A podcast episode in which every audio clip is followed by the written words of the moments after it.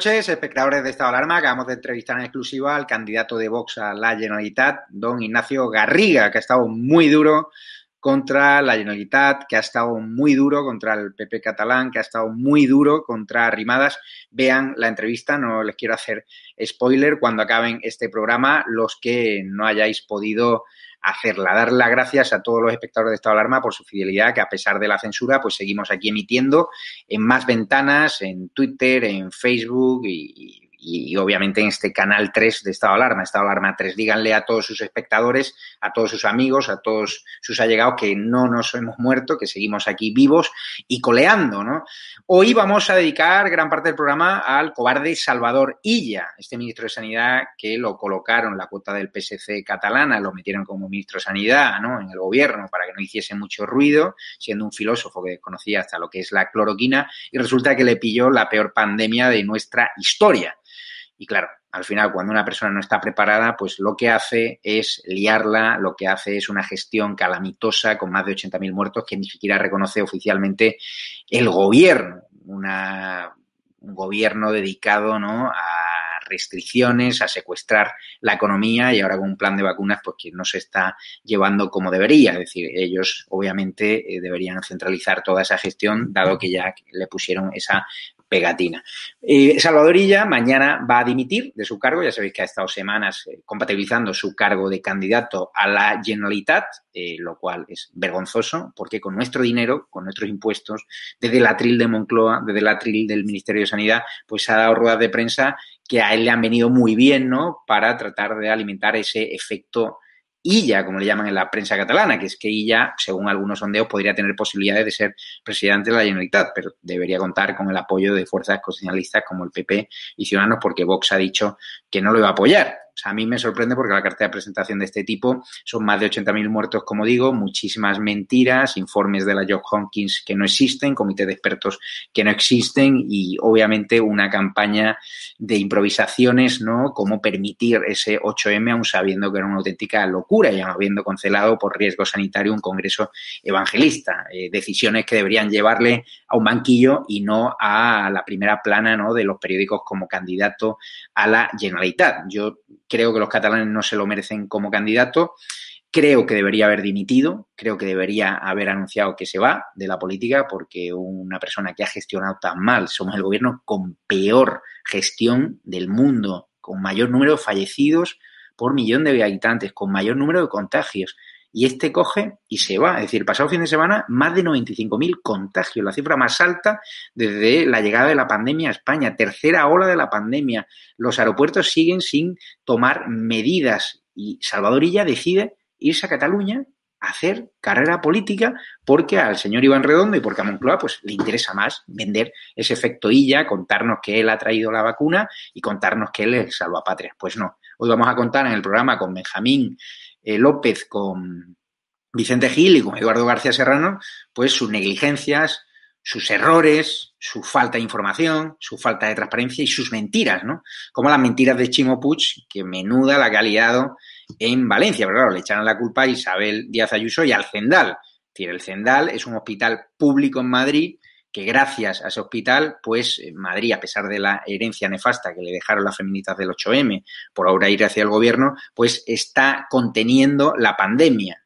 Y gracias a un hospital de última generación, de vanguardia, cuyos profesionales sanitarios que han hablado en, en, en estado de alarma exclusiva hablan de que toda esa campaña de desinformación, toda esa campaña de manipulación de la izquierda, de que si en el Cendal hay basura, de que si no hay camas suficientes, pues es una auténtica mentira y sobre todo comparándolo con otros hospitales públicos en Castilla-La Mancha del señor Paje o con el ridículo de Chimo Puig en la Comunidad Valenciana con ese campamento militar enfrente de la FE, que hoy estará Vicente Gil, que es valenciano, pues que voló, directamente voló y se gastó varios millones de euros. Una auténtica vergüenza, pero esto es lo que tienen los que han votado la izquierda, desgraciadamente los que votaron derecha y centro en las comunidades valencianas y La Mancha, pues no tienen ninguna culpa. Pero las próximas elecciones piensen en lo votado, piensen en el Hospital Zendal, que sigue vivito y coleando, que sigue asistiendo a pacientes por coronavirus, vamos, muy bien, que es ya una referencia del cual hablan incluso revistas internacionales, y en cambio tienen el modelo del Chimo Puig, el modelo de izquierda radical en Valencia, que da pena, he estado este fin de semana en Valencia, ciudad sucia, ruina económica, cierre de la hostelería. Hoy ha habido, de hecho, una manifestación de hosteleros y es un auténtico desastre. Por cierto, Fernando Simón ha dicho que no se va, que no dimite, que él ha convivido con muchísimos, muchísimos ministros y es una auténtica vergüenza que este jeta, que este tipejo, pues siga ahí en su cargo. Pero si han convertido al ministro que peor gestión ha hecho de la crisis del coronavirus en todo el mundo en candidato a la unidad en cabeza de cartel, es que estos socialistas no tienen ningún tipo de escrúpulos. Eh, voy a pasar ya a saludar a Vicente Gil, a Benjamín López y a Eduardo García Serrano. ¿Qué tal está Vicente de la redacción de OK Diario? ¿Qué tal? ¿Cómo estáis? Buenas noches a todos. Muy bien, fenomenal. ¿Qué tal, Benjamín? Por, cierto, ahora os damos una última hora. Uy, se te escucha un poquito mal de sonido, Vicente, como con retorno. ¿Ahora se me escucha mejor o qué? Se escucha como un audio por detrás. Eh, pues ni idea, yo creo que... Yo Sal, y vuelve a entrar. Y, vale, perfecto. Y te cuento la última hora. Vale, voy con Benjamín. ¿Qué tal, Benjamín? Hola, Javier. Pues nada, encantado de estar aquí una semana más con vosotros. Y don Eduardo García Serrano, ¿cómo estáis? Un placer, Javier, estar contigo, por supuesto, con Benjamín y con Vicente una mesa estupenda, por ellos, no por mí, ¿eh? Por ellos, dicho sea por ellos y por ti. Oye, por cierto, vamos con la polémica, ¿no? Con la polémica de Salvador Illa, Benjamín. Resulta que el cobarde de Salvador Illa mañana presenta su, dimisión, va con, bueno, su dimisión, su dimisión como ministro de Sanidad, pero que se va como candidato a Cataluña, eh, al PSC después de haber regado muchos de sus amigos, según me informan, ¿no? a gente muy cercana. Resulta que hay muchas empresas que se han forrado con las mascarillas, con permisos del Ministerio de Sanidad, que presuntamente son de la zona donde él gobernó en su etapa catalana. Una auténtica vergüenza. Finalmente va a comparecer eh, ante el Congreso, pero claro, va a comparecer una vez ha dimitido, no como ministro de Sanidad. A ti todo este paripé, todo este cachondeo del efecto Illa, que llegó, recuérdenlo, en un ave a Barcelona, que le pidió a la vanguardia que se quitase la, mascarilla. fue una auténtica vergüenza que luego la vanguardia, claro, el manguerazo de la Policía Institucional, pues tuvo que salvarle la cara. ¿Qué te parece esto del efecto Illa? Bueno, pues veremos a ver. Eh, fíjate que las encuestas le dan, le dan como favorito, pero las encuestas que hace Tezanos, claro, con lo cual es decir poco, ¿no? La pura propaganda de Tezanos. No sabemos qué es verdad y qué es no. Probablemente nada es verdad y, en esas estamos, ¿no? En la, en la, instalados en la propaganda. Pero a mí lo que más me, me escandaliza de todo este asunto de ella eh, no es que se presente ahora a las elecciones, que también, que es verdad que abandona el barco en medio de la tormenta, el capitán nunca se puede ir, él se marcha, ¿no? Cuando las cosas están peor. En todo caso, de haberse marchado, tenía que haberse marchado el día que anunció que iba a ser candidato, no haber estado a media jornada durante varias semanas, calculando a ver cuándo le interesaba irse o no. Lo que más me escandaliza es que todo esto desde el minuto uno forma parte de una estrategia de, Pedro Sánchez para promocionar a ella como candidato en Cataluña. Entonces, ha utilizado eh, ese puesto de ministro pensando en un primer momento que era casi algo decorativo, bueno, que le servía también como un papel útil el de ella que podía jugar en la mesa de partidos de Cataluña, de la que ya eh, casi no nos acordamos a costa, a costa de la pandemia, pero que ahí estaba y luego para promocionarle, para promocionarle como candidato, ¿no? El día que se le ocurrió que ella iba a ser el candidato, no sé exactamente cuándo fue, pero a partir de ese día ha sido una operación descarada de marketing y propaganda. Y ahora vemos el, el significado de todo ese enfrentamiento feroz que ha mantenido con Madrid, con Isabel Díaz Ayuso, ¿no? Y todo formaba parte de esto, ¿no? De promocionar al candidato. Allí, por lo que se ve, vende mucho eh, tener a, un ministro que se enfrenta a Madrid, ¿no? a los malos de Madrid, a Isabel Díaz Ayuso, esta liberal que tiene un, un, paraíso fiscal instalado a costa de todos los españoles en, la capital, etcétera, etcétera, y el que le plantó cara a todo eso fue Salvador Illa. Un enfrentamiento absolutamente eh, falso, ficticio, prefabricado y con ese tufillo electoral, ¿no? Que bueno, que luego hemos descubierto con el tiempo, aunque parecía, parecía lógico y algunos ya lo dijimos en su día. Pero bueno, eh, al final se ha, se, ha, se ha, constatado todo eso, ¿no? Ese enfrentamiento feroz. Eh, la única comunidad autónoma que han intervenido ha sido Madrid. Eh, a todo lo que decía Isabel Díaz Ayuso le decían que no y le criticaban absolutamente todo, desde el Cendal, por supuesto, hasta el uso de las mascarillas FFP2, que ahora parece ser que son las buenas y las que tiene que utilizar todo el mundo. Bueno, una tras otra, cualquier propuesta de Ayuso, confinar barrios, todo era no, todo era motivo de enfrentamiento, todo era la malvada Madrid que esparcía el virus por ahí y ahí estaba el paladín, ¿no? El paladín Illa haciéndole frente a la malvada Ayuso. Bueno, como digo, una operación de marketing descarada, no se puede utilizar un cargo tan sensible en medio de una epidemia como el de ministro de Sanidad para esos fines políticos partidistas tan despreciables, ¿no? Y eso es lo que ha hecho Pedro Sánchez, que hoy, para mayor cinismo, se atrevía a decir que entendía, ¿no? Entendía la, decisión de ella de dimitir para emprender la apasionante aventura de las elecciones catalanas. Parece ser que es más apasionante el interés partidista de Pedro Sánchez y las elecciones en Cataluña que intentar salvar a España de la tercera ola, que es lo que se supone que tenía que hacer un ministro de Sanidad. Pero bueno, es el sanchismo en estado puro, una más. Vamos a escuchar a Macarena Bolona, que ha estado muy dura con Salvador Illa, porque claro, esta, esta aprobación de que ella comparezca después de su dimisión es una auténtica vergüenza. Vamos a escucharla y lo comentamos con Vicente Gil, que, que ya creo que está por ahí. Esta misma mañana hemos conocido el enésimo insulto y falta de respeto del Ejecutivo de España hacia esta Cámara. El señor Illa anuncia que mañana será su último día como ministro de Sanidad. Es decir, se marcha cobardemente cobardemente, sin comparecer ante esta Cámara, por la puerta de atrás. Con su complicidad, señorías, porque los grupos parlamentarios de los partidos que sustentan el Gobierno de la Nación no solo están de vacaciones permanentes como diputados, sino que utilizan su presencia en esta Cámara, incluidos los miembros de la mesa, para bloquear el Congreso. Son ustedes, señorías, el verdadero gasto superfluo que soporta el pueblo español y sobre los que Vox practicaría una drástica reducción, no a través de un ERTE, sino desde luego a través Vicente Gil, ¿qué tal estás? ¿Qué tal? ¿Me oyes ahora mejor? Muchísimo mejor. Eh, y me das la última hora, ¿es sobre Valencia? No, es sobre el señor Redondo, Iván Redondo, el jefe de gabinete del, presidente del gobierno. ¿Crees que ha dimitido? No.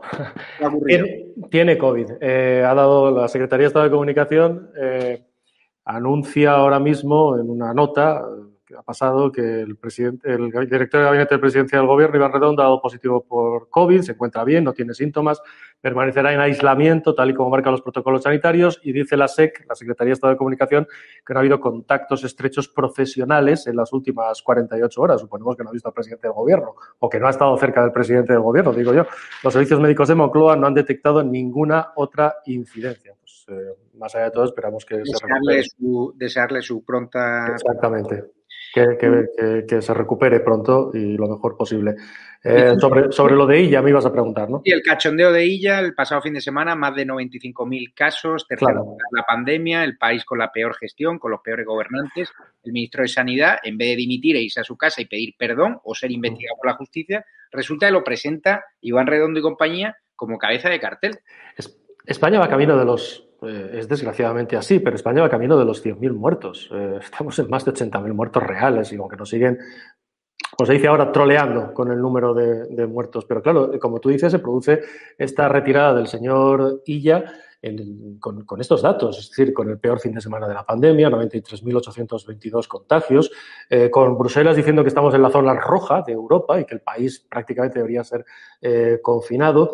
Eh, deja al señor mm, Simón, al que le han preguntado si se va a ir, y dice, no, yo he conocido a siete ministros, yo eh, me quedo. A mí lo de esto que se llama el efecto ya que yo no sé en qué quedará, si quedará realmente lo que dice el CIS de Tezanos o en otra cosa o en menos.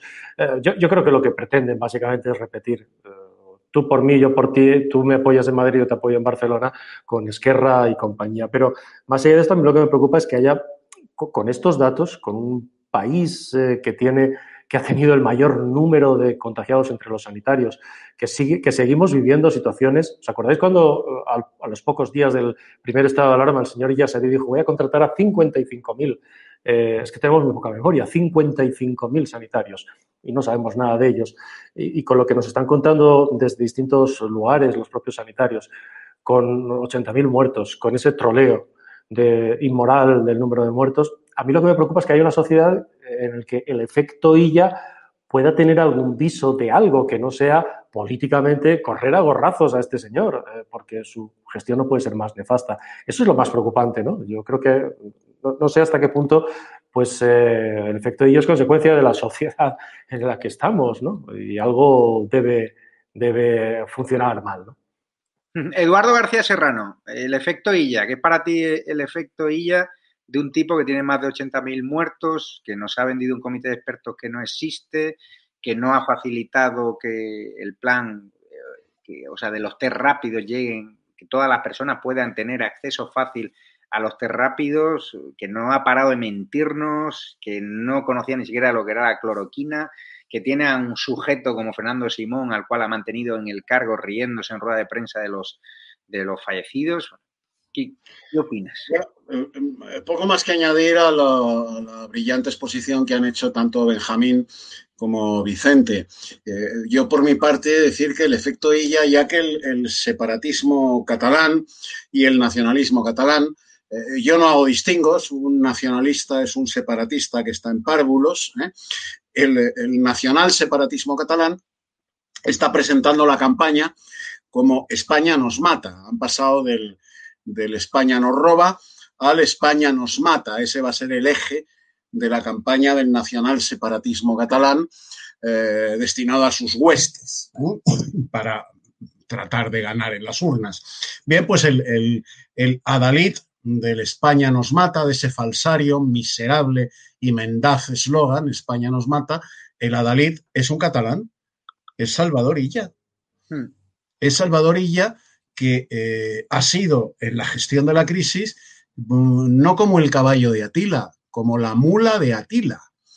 O sea, este individuo mm, cierra, pone, le pone un pingorote de mierda a su ejecutoria como ministro, huyendo, que es como si Churruca hubiera saltado por la borda minutos antes de entrar en fuego en Trafalgar con, con Nelson. Eso es ni más ni menos que lo que ha hecho ella, ¿eh? obedeciendo el plan que señalaba Benjamín, previamente establecido por eh, su comandante en jefe, que es Pedro Sánchez. ¿eh?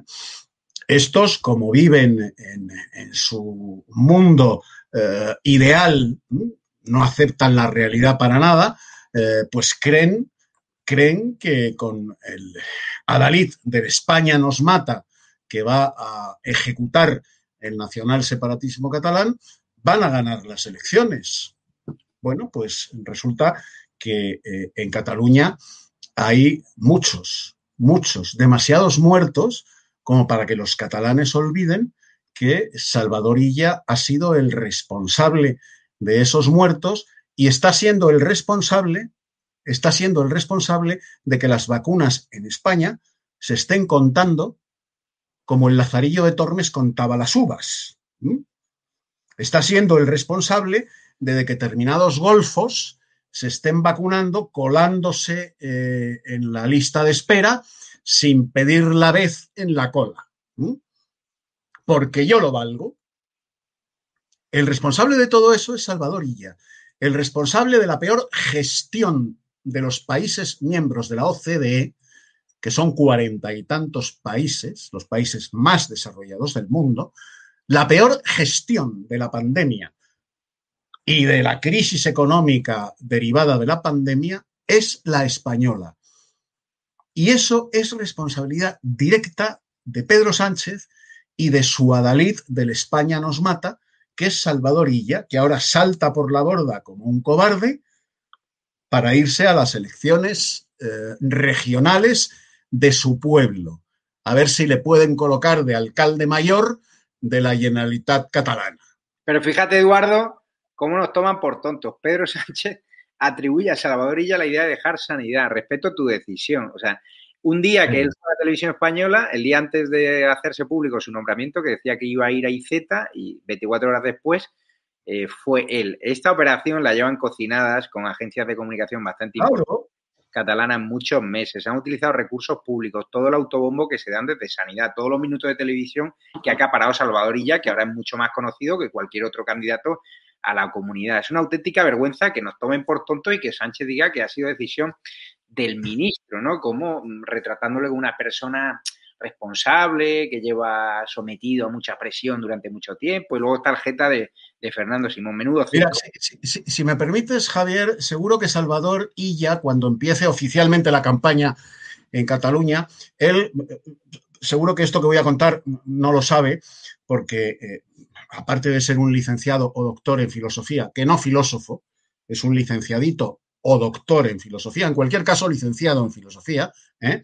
que no filósofo. ¿eh? No todos los que se licencian en Bellas Artes son Miguel Ángel Buonarroti ni Diego Velázquez. ¿eh? Son licenciados en Bellas Artes. Este es licenciado en filosofía o doctor, me da lo mismo. Pues seguro que esto no lo sabe.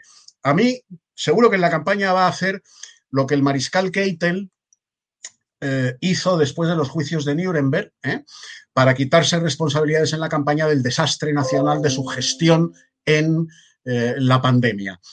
corrió un chiste por toda Alemania después de los procesos de Nuremberg, en el que Mariscal Keitel, cuando le acusaban de todas las barbaridades del mundo, pues dijo ante el tribunal de Nuremberg, miren ustedes, yo solo era mariscal como diciendo, yo no tengo nada que ver en esto, solo era mariscal de campo, pues, pues seguro que, este ministro del tanatorio universal que es España, del osario en el que se ha convertido España, ¿eh? dirá, miren ustedes, eh, mis queridos conciudadanos catalanes, yo solo era, ministro de Sanidad del gobierno de la nación vecina, ¿eh? nada más. Pues lo mismo que Keitel, yo solo era mariscal. Ala. Y se quedará tan ancho, ya lo veréis. Madre mía. Otro que se quedará ancho, Benjamín, nos cuentan que Fernando Simón, el gobierno se niega a revelar el sueldo. Sanidad se da dos meses para revelar el sueldo de Fernando Simón por la complejidad de la respuesta. señor que aparte de un jeta se está forrando la respuesta de nuestros impuestos, es un jeta. Ayer tuve un medio que lo conozco bastante bien, y dice, no, no, es que es un tipo que se toma aguasa todo, que toma por todo, que se la trae al a todo y que no se va a ir ni con agua hirviendo, que él está encantado de verse ahí en el foco continuamente. Sí, bueno, eh, no me extraña eh, que no sepan cuál es el sueldo de, Simón, porque no, Sánchez no se acordaba ni con quién ha compartido este verano las vacaciones en, el Palacio, allí en, Baleares, ¿no? Así que, bueno, no me extraña. Si no sabe eso, pues menos va a saber cuánto cobra Fernando Simón. Bueno, es una tomadura de pelo como tantas otras, ¿no? El gobierno de la transparencia es precisamente el gobierno de la opacidad, ¿no? Es todo lo contrario a la transparencia. Es la opacidad pura y dura. Y nos escamotea cualquier dato que ellos piensen que puede ser impopular o, o que no les va a beneficiar, como es el sueldo de Fernando Simón, porque, hombre, es que todo lo, está trabajando, eso sin duda, trabaja además duro, pero trabaja por el gobierno, no, por la, no contra la epidemia. Y supongo que estará bien remunerado, porque si alguien ha puesto la cara para que se la partan durante esta pandemia, ha sido él, ¿no? Él ha sido el verdadero cortafuegos de ella y sobre todo de Sánchez, ha sido el que más veces ha hecho el ridículo, ha hecho de portavoz de, Redondo y de la estrategia de Moncloa en vez de científico. y, bueno, la verdad es que yo creo que es un personaje que al menos para la mitad de España, porque esto es misterioso, ¿no? Igual que, igual que ella parece que goza de la popularidad eh, y, del, eh, eh, y del asentimiento de muchos catalanes, ¿no? Que le ven como un gran candidato, pues Fernando Simón también hay gente, recordemos que se hacían camisetas, ¿no? Y, se, y algunos llegó a tatuar la imagen de, de, Fernando Simón en un brazo, en la pierna, no sé dónde. Una cosa verdaderamente asombrosa. Pero por lo menos ante los ojos yo creo que de la mitad del país, y creo que bastante más, es un personaje completamente desprestigiado y sin credibilidad ninguna. Y siempre lo digo, ¿no? Es uno de los grandes problemas que tiene luchar contra una pandemia es que el director de la emergencia, que tiene que transmitir credibilidad, pues transmita todo lo contrario, ¿no? Incredulidad, falta de, eso, de credibilidad, nadie se cree lo que, lo que dice, nadie tiene confianza. Cualquier cosa que diga a partir de ahora, bueno, a partir de hace mucho tiempo, se pone en solfa y bueno, yo creo que nadie le ha sugerido que, dimita porque les interesa que esté ahí. Les interesa porque, digo, es el cortafuegos, ¿no? Al final se lleva muchos de los palos que si no estuviera él ahí, pues igual iban a parar ahí ya hasta ahora y, por supuesto, también a Sánchez. Así que está haciendo su papel, supongo que estará bien remunerado y por eso no nos lo quieren decir, porque si, si supiéramos realmente lo que cobra, seguramente nos llevaríamos las manos a la cabeza, ¿no? Pero bueno, al final creo que se sabrá, ¿eh? porque habrá quien recurra al portal de la transparencia, aunque también hay que recordar que al portal de la transparencia Sánchez ya le ha metido el hachazo, ya ha colocado allí a, su gente, que ha sido un escándalo un poco soterrado, pero ahí ha estado, es un verdadero escándalo.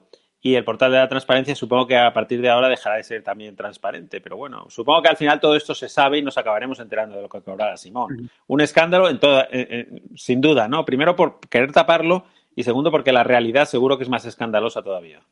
Le pasa al realizador las imágenes de ayer de, Ignacio Barriga en, en Badalona, que otra vez sufrió el acoso de los separatistas. Quiero hacer una ronda rápida con Vicente Gil, con Eduardo García Serrano y con Benjamín sobre cómo ven las elecciones catalanas. Eh, la campaña previsiblemente, salvo que la justicia diga lo contrario, pues empezará este viernes. Vicente, ¿crees que Vox puede dar el sorpaso al Partido Popular? Yo veo mucho nerviosismo en, Génova. Alejandro Fernández es un buen candidato. Creo que no han acertado en la número dos, en Lorena Roldán porque esa foto que dice que diario en la diada pues, pues le persigue y, la gente a Ciudadanos, el votante derecha, pues no es que tenga muchas ganas de votar a Ciudadanos, precisamente después de lo que dice en esa rimada, que abandonó a los catalanes después de ser la candidata más votada y se fue a Madrid, para que tiene todo el derecho del mundo para vivir más cómodamente. Renunció ¿no? a presentar incluso un proyecto de gobierno en Cataluña, aun siendo la más eh, votada. ¿Cómo las ves, las catalanas? ¿Crees que va a haber mayoría independentista? ¿Crees que el efecto ya se va a consolidar? ¿Crees que Vox va a superar al PP? Pues sinceramente la verdad es que no lo sé. Yo creo que lo mejor es, es esperar al día 14. Eh, creo de todos modos que lo más importante de esto es qué pretenden. ¿Qué pretenden? Pues yo creo que lo único, en mi opinión, eh, lo único que pretenden es un poco repetir, pero con Esquerra, el PSOE, el modelo que tuvo en su momento Felipe con Puyol. Es decir, tú me apoyas en, en Madrid, yo te apoyo en Barcelona. Eh, con Illa primero, con Illa segundo, para aceptar un gobierno de Esquerra. desde luego las encuestas las del CIS de Tezanos pues son, no tienen ninguna, ningún crédito, ¿no? Y hay otras que indican que hay una mayoría eh, independentista de nuevo en el Parlamento, pero yo creo que eh, probablemente la jugada es eh, pues hacer una especie de tripartito con Podemos o en Común Podem y, Esquerra Republicana a cambio de un apoyo y tranquilidad en, en Madrid respecto al, al PP y a Vox. no lo sé, es verdad que hay mucho, hay, hay mucho voto de ciudadanos por repartir, ¿no? Mm, y ahí en ese, esa tarta la quieren, yo creo que todos, no solo el PP y Vox, sino también probablemente el PSC eh, y Salvador Illa, ¿no? De manera que yo creo que se abre un... Lo que, lo que es llamativo es que hemos llegado a un punto en este país en que tú tienes unas elecciones el día 14 y no sabemos si se van a celebrar, porque hay un tribunal que tiene que decidir el día 8. Es un, es un poco una sensación general como de de, cachondeo general, ¿no? Y es poco serio, ¿no? Para una democracia europea que esto ocurra. Pero yo creo que Sánchez, hay, que pensar que todo se va a hacer en clave de cómo se mantiene Sánchez y cómo eh, Sánchez em, eh, pues está más tranquilo en, Moncloa, ¿no? Y en su momento Felipe González lo que hizo fue disminuir, ¿os acordáis? En tiempos de Pujol, disminuir al mínimo em, al PSC, ¿no? hasta que el PSC fue tomando fuerza, ellos sacaban buenos resultados en las generales y luego se repartían el voto en las autonómicas para que Convergencia y, Pujol pudieran seguir manteniendo el 3% y todo lo que hemos sabido después. Y yo creo que el modelo ahora es, básicamente va a ser el mismo, pero con Esquerra, porque no existe eh, Convergencia y el PDCAT pues es lo que es. Vamos eh, a ver las imágenes ayer, terrible, ¿no? Porque la Generalitat pues, no quiere preservar la integridad de los cargos de Vox ni de los militantes que se vieron ayer sometidos a otro acoso por parte de estos que se hacen llamar antifascistas en Badalona. Es una auténtica vergüenza que allá donde va Vox en Cataluña, pues le pasen estos hechos que son tolerados, como digo, por el Gobierno de España, por la delegación del Gobierno, por la Generalitat, que no despliegan a suficientes efectivos y ayer estaban prácticamente a 200 metros. Ignacio Barriga se revolvió, le miró la cara, pero ahí estaba además el doctor las tres de Willy Toledo. Vamos a ver las imágenes, las comentamos con Eduardo García Serrano.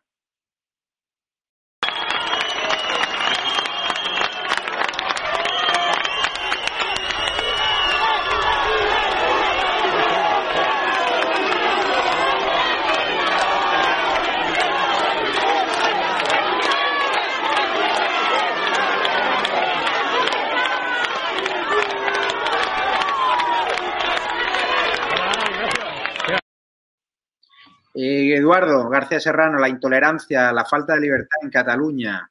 Eh, va a ser una campaña muy caliente, ¿no? Donde podemos lamentar alguna pérdida. O sea, imagínate que uno de los locos que estaba ayer, pues coja a un militante y, o sea, yo veo muchísimo odio. Y odio de gente eh, que podrían dar un susto, de decir que ya no va a la palabra, ya no es solo una amenaza verbal, sino que hay gente dispuesta a, a ir más allá. ¿eh? Claro, pero esto eh, no ha surgido en los últimos cuatro años. Vamos a ver, eh, eh, mm, Cataluña, mm, prácticamente la mitad de la sociedad catalana es una sociedad que está enferma, que está enferma de odio porque durante 44 años le han inoculado el odio a España, el odio a lo español, y además lo han conducido a una identificación perversa. Todo lo que no es nacional separatismo no es democrático. Ergo, los partidos que no son catalanes pata negra, el PP, el PSC, Vox, Ciudadanos, son el enemigo. No se plantea la disyuntiva con el adversario, sino con el enemigo. Para la práctica uh, mitad de la sociedad catalana, esos partidos son el enemigo. Y Vox es el gran leviatán para el nacional separatismo catalán. Como además les han animado desde sus medios de comunicación eh, regados con los impuestos de todos los españoles, con esa tóxica TV3, con esas emisoras de radio que, eh, bueno, en buen sentido democrático, habría que cerrarlas a todas por delito de odio, con la legislación actual en la mano, por delito de odio. Habría que cerrar esas emisoras de televisión y de radio que emiten unos mensajes atroces contra España, contra los españoles. Hemos llegado a esta situación y como bien dices, querido Javier, es muy posible que tal y como están los ánimos, en un momento determinado de esta campaña, Dios no lo quiera y la Virgen de Montserrat lo evite, se produzca una agresión irreparable contra un candidato de Vox, porque Vox para ellos es el gran leviatán español de esa nación que llevan durante tres generaciones odiando, enseñándoles a odiar a los chavales catalanes, enseñándoles a odiar. España nos roba, España nos mata. Se les ha presentado una imagen de España eh, rapaz, una imagen de España mm, absolutamente negra. España es el invasor. España te saca el dinero del bolsillo, te roba tus beneficios. Y eso se lo han creído. Y el PP y el PSOE, hace muchos años, que se negaron a combatir ese mensaje intelectual, cultural e históricamente. ¿Y qué hicieron? Por eso se encuentran como se encuentran. ¿Qué hicieron? Ponerse a rebufo del nacionalismo. Procurar ser nacionalistas, un poquito, pero nacionalistas. De ahí que se negaran, cuando Esperanza Aguirre hizo su ley de educación, se negaran escandalizados, porque decían que Esperanza Aguirre pretendía, oh gran pecado, españolizar a los niños catalanes. Pues oiga, claro, claro que sí, que hay que españolizar a los niños catalanes como a los niños extremeños, a los niños madrileños y a los niños andaluces. Bueno, pues el PP y el PSOE chitón, porque se habían puesto a rebufo del nacionalismo. En vez de tratar de españolizar, de destruir el mensaje separatista con argumentos, con la historia y con la cultura y con los medios de comunicación, se pusieron a rebufo y aceptaron el mensaje nacionalista. Queremos un PP con acento vasco. ¿Os acordáis, no? Esto mismo está pasando en Cataluña. Un PP con acento vasco. ¿Pero acento vasco de quién? ¿De Arzayuz? ¿De Sabino Arana? ¿O de Ramiro de Maestu, Blas de Lezo, Miguel de Unamuno, Churruca, etcétera, etcétera, porque sostenían acento vasco, estos vascos españoles que acabo de nombrar. No, el PP en Vascongadas quería un PP con acento vasco, de Otegui, de eh, de Cirarda, de Ibarreche. Ese es el acento vasco que le han querido dar. Conclusión, el PP es irrelevante en Vascongadas, el PP es irrelevante en Cataluña. Y aparece una fuerza como Vox, que no está dispuesta a transigir con esa bestialidad cultural e histórica, y entonces el PP y Ciudadanos, y por supuesto el PSC, la presentan ante la horda separatista y nacionalista, presentan a Vox como el gran leviatán del fascismo español.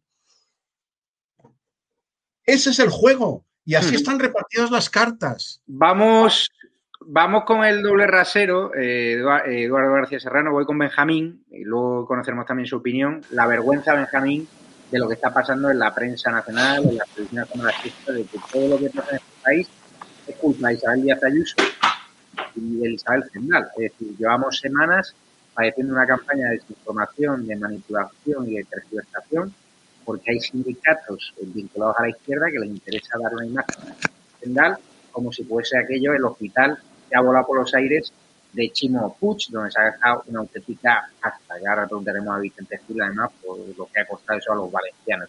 ¿Qué está pasando? O sea, ¿quién se cree la burda manipulación contra Isabel Zendal después del ridículo del hospital de campaña de Chimo Puig? Que vamos a ver las imágenes y te pregunto por ellas. Vamos a verlas.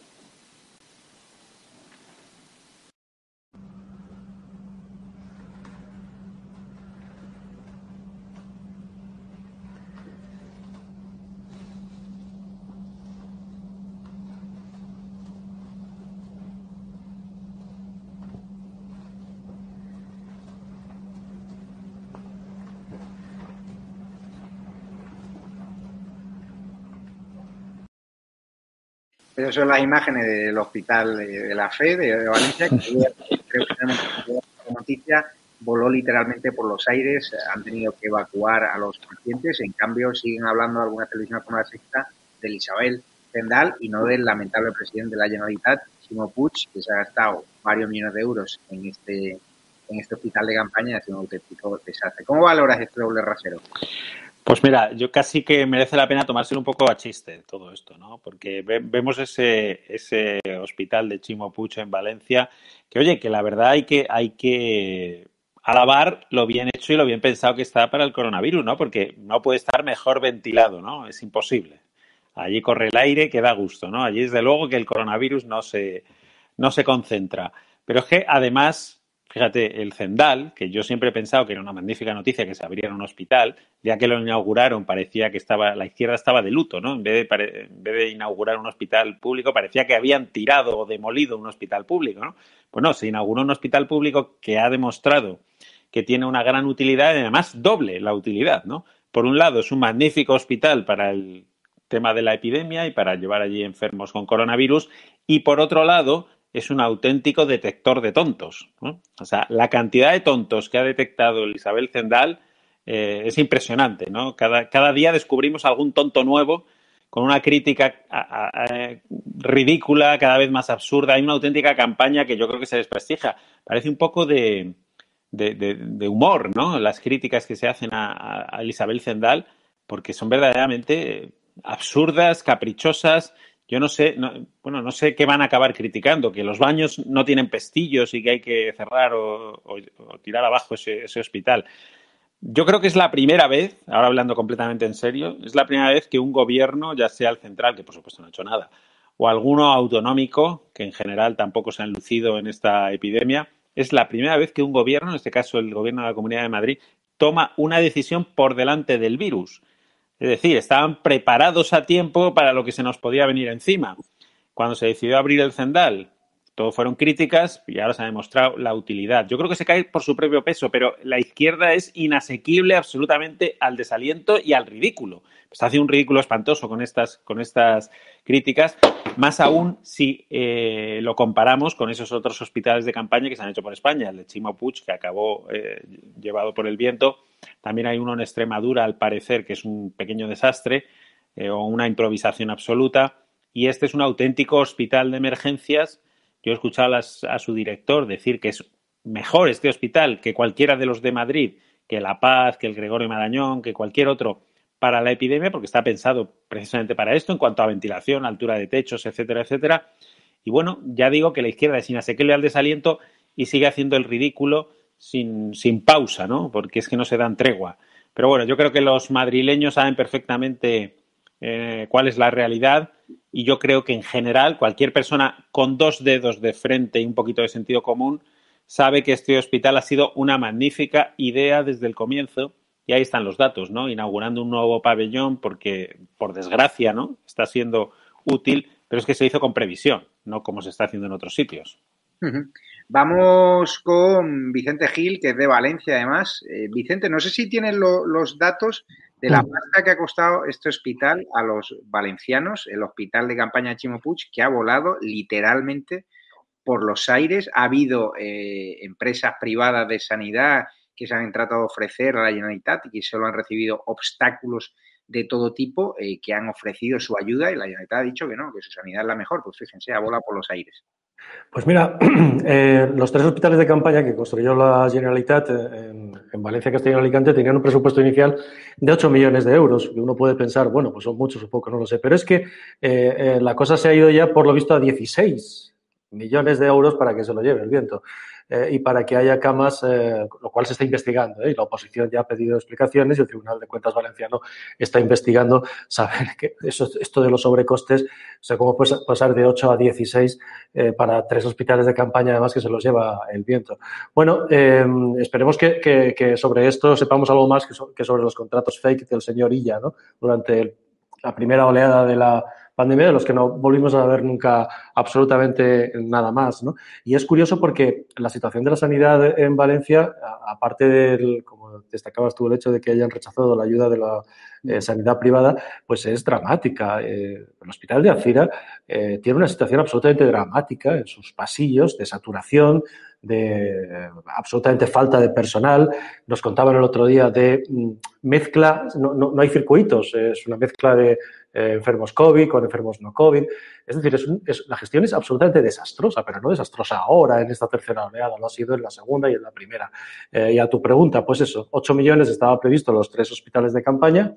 Eh, la cosa ha terminado por ahora en 16 millones, según la oposición, y se los lleva el viento. ¿Ha llevado algo el, el hermano de Chimo Puig? Como trinca en todo? Pues no lo sé, yo creo que lo suyo era el campo de la, sobre todo el campo audiovisual, me parece a mí, ¿no? Pero mm, habrá que esperar a, ver e investigarlo, que esperemos. Qué vergüenza, Vicente, tú como valenciano, que, el presunto cártel que ha, que ha formado allí el hermano Chimo Puig, con Chimo Puig y todos sus coleguitas, contando presuntamente con información privilegiada, es decir, escándalos para mí, incluso más graves que la Gürtel, ¿no? Por, por la relación de parentesco, es decir, es que ya es burdo, ¿no? Sí. Esta prácticamente no dedique nada, ni un minuto, al rojo vivo, el señor Ferreras. Claro, es que lo que tenía organizado eh, Chivo Puig, eh, o sea, el hermano de Chivo Puig desde hace mucho tiempo, y, hay que decir eh, que esto yo creo que, supongo que echando la vista atrás, a lo mejor los tiempos en que el señor Puig era alcalde en su ciudad, bueno, y era una pues una cadena de, ayuntamientos donde eh, de la forma más burda obtenía subvenciones. Eh, es una especie de Juan Guerra, pero con acento che, con acento valenciano, sí, y no hay una repercusión especial tampoco, ¿no? Ah, es escandaloso. En el que diario ya sabes que lo estamos siguiendo, que lo está siguiendo eh, especialmente Carlos, Carlos Cuesta, este tema, y que hemos dado informaciones muy novedosas, ¿no? Y la yo, creo que, yo creo que la seguiremos dando. Pero efectivamente es un, es un escándalo.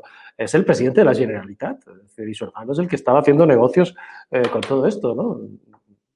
es, es un ridículo. Eduardo García Serrano, este fin de semana conocíamos, que lo hemos visto en pantalla, un reportaje de, del Mundo que integró a mi compañero allí, Martín Mucha, a conocer el Zendal como era por dentro. Una maravilla, según los pacientes, los profesionales sanitarios, el mejor hospital del COVID-19 del mundo. Hay que dar las gracias a Díaz Ayuso, hay que dar las gracias al consejero de Sanidad Enrique Ruiz Escudero y nos enfrentamos todos los días a una campaña de intoxicación y desinformación de la izquierda contra este hospital que es una maravilla y que incluso amigos míos del PSOE, de Castilla-La Mancha, de Extremadura y de la Comunidad Valenciana me dicen, ojalá tuviésemos un cendal aquí y no hospitales descapotables que han acabado según un meme que ahora pondré en la playa de Fangirola todo lo que haga Isabel Díaz Ayuso, todo lo que haga Isabel Díaz Ayuso eh, para eh, la izquierda social comunista y el separatismo eh, va a ser nefasto. Ya puede hacer un hospital como el Zendal, que es una maravilla, pero no, es nefasto.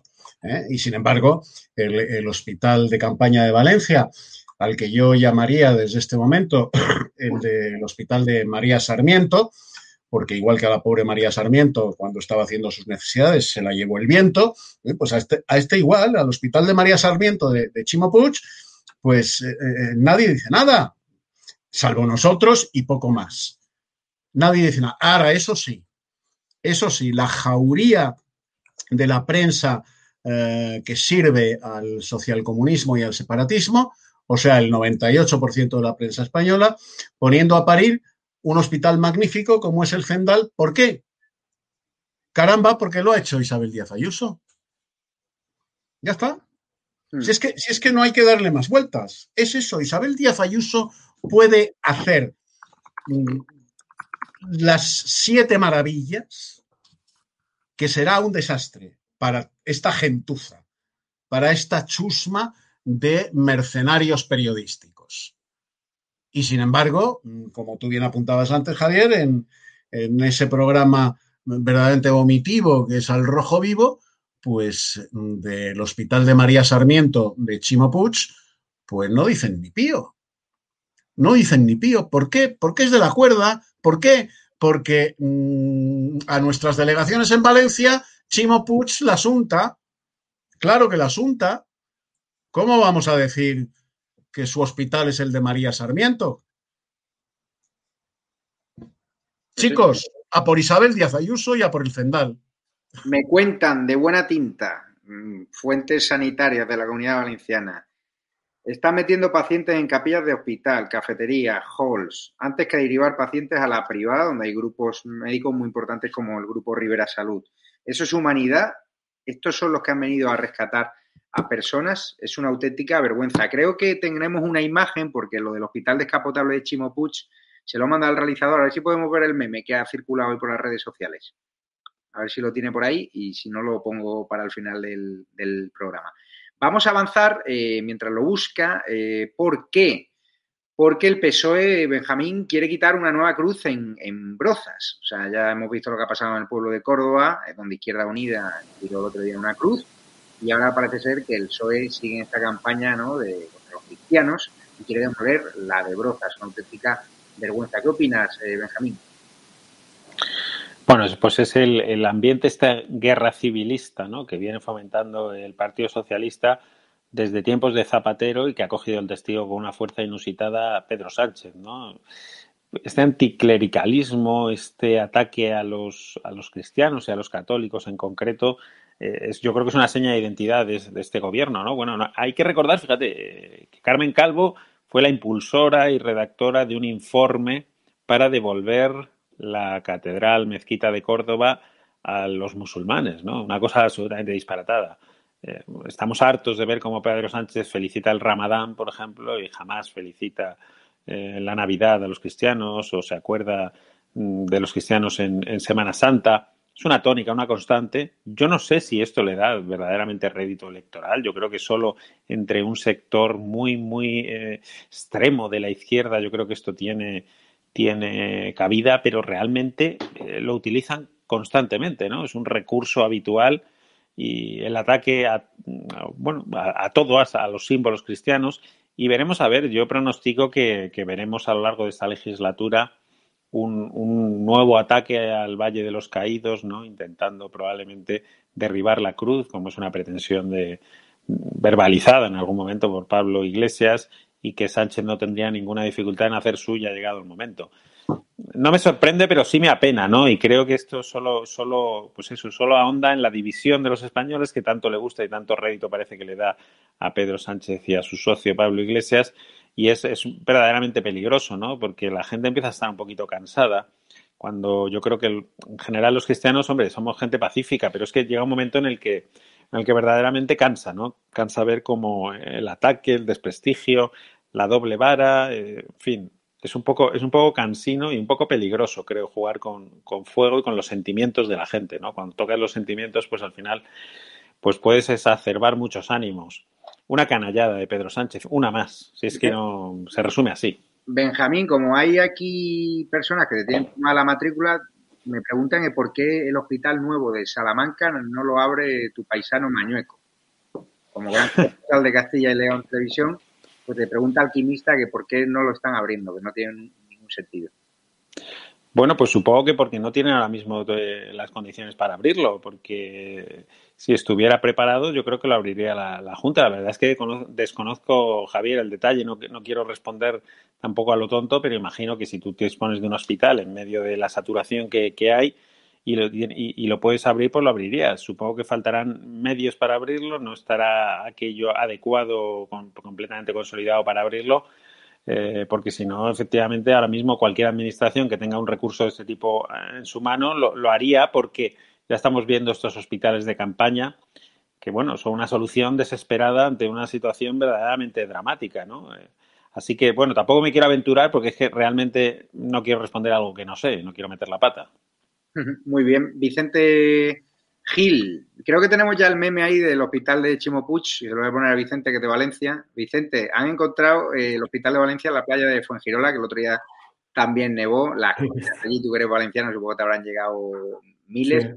Pero ya pasando a un tema triste, ¿no? Vamos a ver a los hosteleros que hoy ha estado Cristina a seguir retransmitiendo en directo, como siempre, para estado de alarma, las manifestaciones que podemos de los hosteleros. Es, es el voz más débil de esta crisis sanitaria. Creo que están siendo injustamente criminalizados.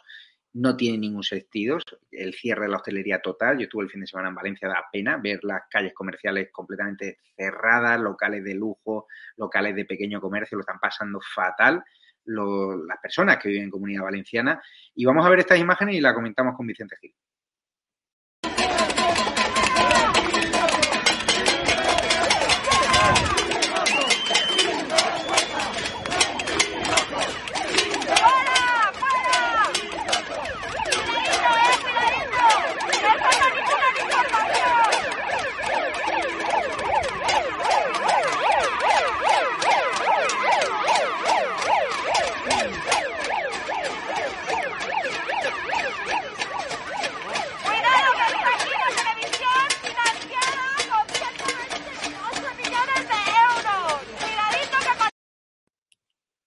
Hablando de la manipulación de los medios informativos, claro, como muchos medios están ocultando estas manifestaciones de hosteleros que cada vez son más numerosas.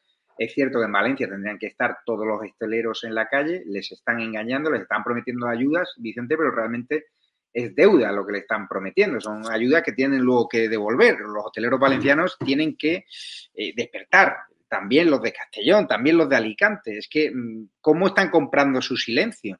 Porque hay gente que no se entiende que con un cierre completo de la hostelería, muchos hosteleros, no solo pasan en Comunidad Valenciana, sino en otras comunidades autónomas, no están saliendo más a la calle como si hemos visto en Palma de Mallorca. Bueno, eh, es que eh, durante todos estos meses las prioridades de este gobierno han sido, han sido otras.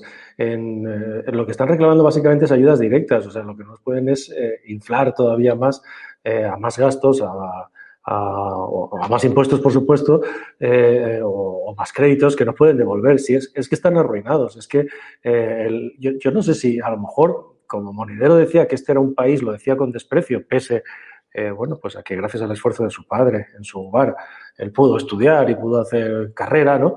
Pues decía, esto es un país de bares y de hoteles, ¿no? Con un cierto desprecio. No sé si es, es que han, han optado por dejar morir al sector, pero es un verdadero drama porque son miles y miles de personas que se van al paro, que se van al cierre em, y, que no tienen opción y que, pues, por ejemplo, las restricciones de horarios pues, supone que en vez de dos servicios o tres, desayuno, comida, cena, ya solo puedes dar eh, uno o dos. En fin, es una verdadera ruina mientras el presidente del gobierno sigue presentando planes de resiliencia de la economía, planes que no se sabe ni para qué, ni con qué mm, finalidad, ni con qué objetivo, ni qué dinero tienen. No, ahora nos prometen las ayudas europeas, que van a ser una copia del, ya están diciendo, del, plan e de Zapatero. Simplemente es que no hay, no hay gobierno, no hay prioridades y todo esto mientras a lo largo de un año el, volumen de gente que de una forma u otra, eh, debido a la pandemia, vive de subvenciones públicas para un dinero que no hay y que no va a haber, salvo que llegue el maná de Europa, eh, pues eh, se ha aumentado. Es que prácticamente hay un 50% más de personas en España que viven eh, del, dinero público. Y eso es un drama, es que no salen las cuentas por ninguna parte. Así que yo creo que solamente estando en la calle, solamente yendo calle por calle, bar por bar, comercio por comercio, uno se entera de la realidad. Pero es que este gobierno está encerrado en sus actos políticos eh, de estos de mayor gloria para ellos, donde todos se aplauden, como el PECUS, y ya está, encerrados en sus palacios de invierno y en sus Moncloas y en sus Galapagares y, no está, están completamente fuera, absolutamente fuera de la, de la realidad. Por cierto, quiero saludar a Rafael González, si me permites, que dice que, me parezco a Iván Redondo. nuestro, nuestro amigo Rafael González, supongo que, no sé, era por el pelillo, no sé por qué. Pero bueno, Rafael, un saludo para Rafael González, que es que lo he leído. Me parece más a un diputado de Vox por, Valencia. Ah, bueno. bueno, dale un fuerte abrazo a todos los valencianos. Vicente Gil, mañana te leemos en, OK Diario. Muchísimas gracias por tu participación. Gracias a vosotros. Un saludo para Eduardo y para Benja. Ah, sí, sí. Cuídate y mañana te leemos. Y está por ahí Eduardo García Serrano, que le quiero también preguntar muy brevemente por, eh, parece ser que los hosteleros van a ser los líderes de esta rebelión contra el gobierno. ¿Crees que en todas las rebeliones, en todas las revoluciones, siempre hay un colectivo que es el que lleva la primera bandera, ¿no? ¿Crees que son los hosteleros esta vez? Indiscutiblemente en España ah, van a ser los hosteleros los que, los que acaudillen la revuelta contra este gobierno más allá más allá de los partidos políticos. Y a mí me parece muy bien que así sea, porque los hosteleros son la genuina representación laboral del pueblo español. Y cuando un gremio tan poderoso por su número y por su capacidad de trabajo y por su, asentamiento en, en, la cultura y en las tradiciones del pueblo español, cuando un gremio como el de los hosteleros se moviliza sin que ningún partido político medie en la movilización, es que vamos por buen camino para eh, empezar, empezar a cambiar las cosas. El 2 de mayo de 1808, el que se echó a la calle fue el pueblo español, sin dirección política de ningún género. En Hermua, el que se echó a la calle fue el pueblo español y, por supuesto, el pueblo vasco. Sin dirección política, ¿os acordáis? Hmm. Luego llegaron los políticos a embridar aquel movimiento que se les iba de las manos. Bueno, pues los hosteleros están haciendo exactamente eso. Y yo, modestamente, les animo a que lo hagan y a que no se dejen embridar, ni manipular, ni dirigir por ninguna fuerza política. Así es. Eduardo García Serrano, muchas gracias y te esperamos también la televisión sin censura que vamos a sacar en breve.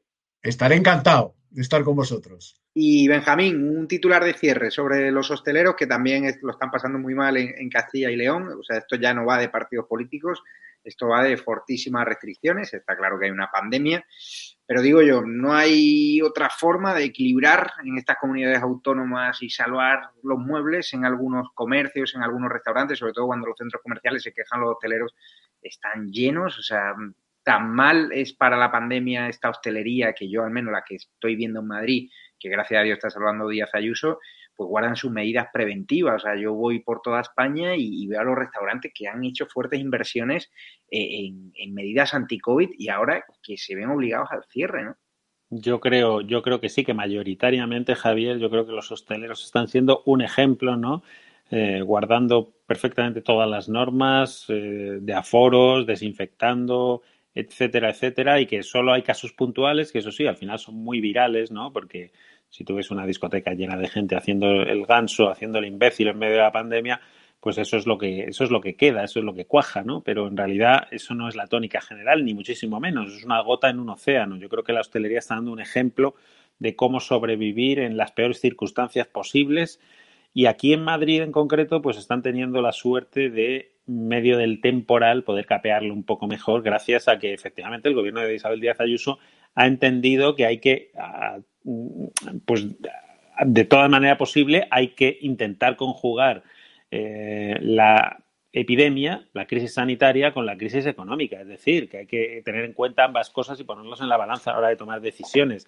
Leí hace poco un titular que decía que eh, el gobierno de la Comunidad de Madrid es el único que no ha dado ayudas directas a la hostelería. Bueno, es que es el único que no ha cerrado la hostelería, es que no hay mejor ayuda a la hostelería y lo que querrían todos los hosteleros que permitirles trabajar, ¿no? Y Ayuso lo ha intentado durante toda esta durante toda esta epidemia. Yo creo que esa es la fórmula, sinceramente.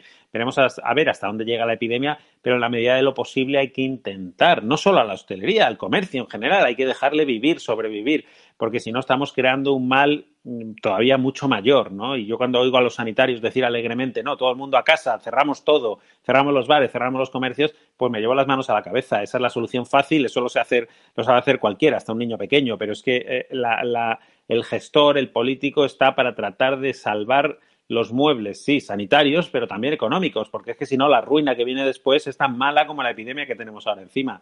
Por lo tanto, yo creo que sí que hay fórmulas para intentar permitir sobrevivir a la hostelería, que lo está pasando muy mal y que a pesar de que, por ejemplo, Madrid es ejemplo de, lo que se puede hacer, yo creo, favorable a ellos, mm, pues siguen pasándolo mal, porque su negocio pues ha, ha caído, ha caído drásticamente, ha caído considerablemente, incluso en Madrid, ¿no? Así que no, basta ya de ponerles palos en las ruedas y vamos a tratar de ayudarles conjugando las dos patas ¿no? de esto, que es la, la, cuestión sanitaria y la cuestión económica. Yo creo que la responsabilidad de, está en el usuario del bar, no en el propietario del bar, que creo que está cumpliendo en general, en el 99,9% de los casos, absolutamente a rajatabla todas las normas, ¿no? Bueno, se han convertido un poco en el chivo expiatorio porque al final te dicen que el 80% de los contagios se producen en, en, domicilios particulares y las medidas se toman contra los bares, cosa que no tiene demasiada lógica, ¿no? Pero bueno. Tiene sí. sentido, además la gente sigue saliendo y haciendo fiestas privadas. Claro, claro, claro. Si los bares estuviesen abiertos con medidas preventivas,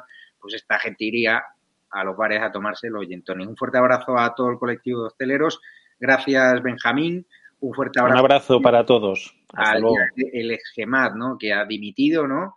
Por toda la polémica que conocéis. Un fuerte abrazo porque es injusto, porque él seguía órdenes, ¿no? A la hora de ese proceso de lucha contra el COVID-19, él pues se vacunó, pero seguía órdenes, insisto, y ha dimitido, y la que tendría que dimitir tal vez es quien le dio las órdenes, que no sabemos si es Margarita Robles una subordinada, un subordinado, porque por encima del GEMAT poca gente hay. Así que muchísimas gracias a todos los espectadores de Estado de Alarma. Recordar que en los próximos días, próximas semanas, eh, vamos a dar más novedades, más secretos de lo que va a ser la televisión sin censura, que va a poner muy nerviosa a la izquierda, ya lo está, no paran de intoxicar, no paran de lanzar campañas de intoxicación contra mi persona, contra Estado de Alarma. Eso es que vamos en el camino correcto. Gracias a los Patreons, a los miembros de la comunidad YouTube, a los que os habéis venido a este canal de estado de alarma tres, ya llevamos tres canales, porque claro, los otros dos nos ha cerrado YouTube temporalmente, ocho cierres en cinco meses, se dice pronto, ya cada vez que nos cierra un canal ya no hay ni noticia, ahí tienen un número de cuenta bancaria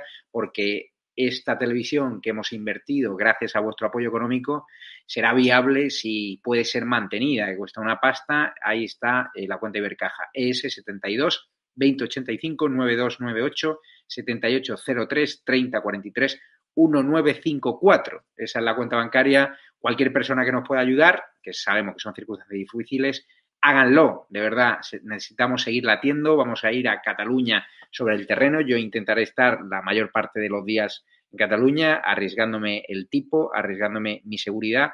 Daros las gracias por el apoyo y ahora nos vamos con un murciano encabronado en directo que nos va a contar qué dispositivo prepara la Guardia Civil, el GRS, allí en Canarias para poner fin ¿no? a todo el cachondeo de la inmigración ilegal y, lo que no es de risa, ¿no? a los problemas de delincuencia asociados a estos inmigrantes ilegales que están entrando, que los pueblos, los canarios lo están pasando fatal. Un fuerte abrazo al pueblo canario, tengo ganas de volver, bueno, trataste fenomenal. Y me voy ya con Raúl, con un murciano encabronado, que ha empezado Hugo Pereira con él, así que os esperamos en el modo directo. Y los que no hayáis visto la entrevista eh, con Ignacio Garriga, véanla porque es brutal la entrevista exclusiva que ha dado Estado Alarma y la tienen colgada en YouTube. Pero lo dicho, vámonos ya con Raúl, que además daremos después una entrevista en exclusiva a un portavoz de la Policía Nacional, de uno de los sindicatos mayoritarios, donde nos va a contar ¿no? la criminalidad asociada a los grupos de menores que entra en España de forma ilegalmente. Así que un abrazo fuerte y nos vamos con Raúl. Cuidaros mucho.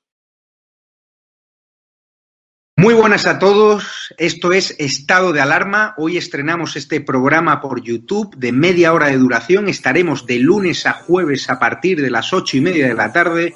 Y este programa nace porque al igual que tú estás cabreado con ese gobierno central que podría haber hecho mucho más contra el coronavirus que ya se ha llevado cerca de 3.500 personas por delante. Ese gobierno que nos mintió, que nos dijo que solo iba a haber un contagio y que podría haber actuado antes, viendo la que estaba cayendo con la pandemia tanto en China como en Italia, pues hemos decidido montar esta plataforma de libre expresión ante los intentos del gobierno central de usar ahora los minutos de televisión pública que acaparan para lanzarnos desinformación y propaganda. Por eso desde aquí vamos a desmontar sus mentiras, vamos a daros la verdad y vamos a apoyar a los profesionales sanitarios, a la fuerza y cuerpo de seguridad del Estado y a esa población civil que vive confinada, que vive aislada y harta de ver al vicepresidente del gobierno saltándose la cuarentena hasta en tres ocasiones.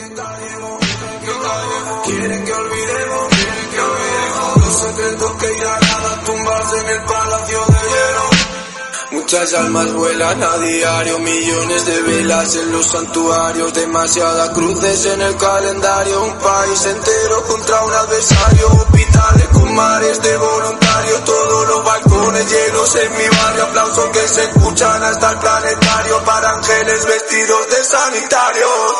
Nos está costando respirar. Nuestro mundo paró de girar. Ya ellos no nos cuentan la verdad.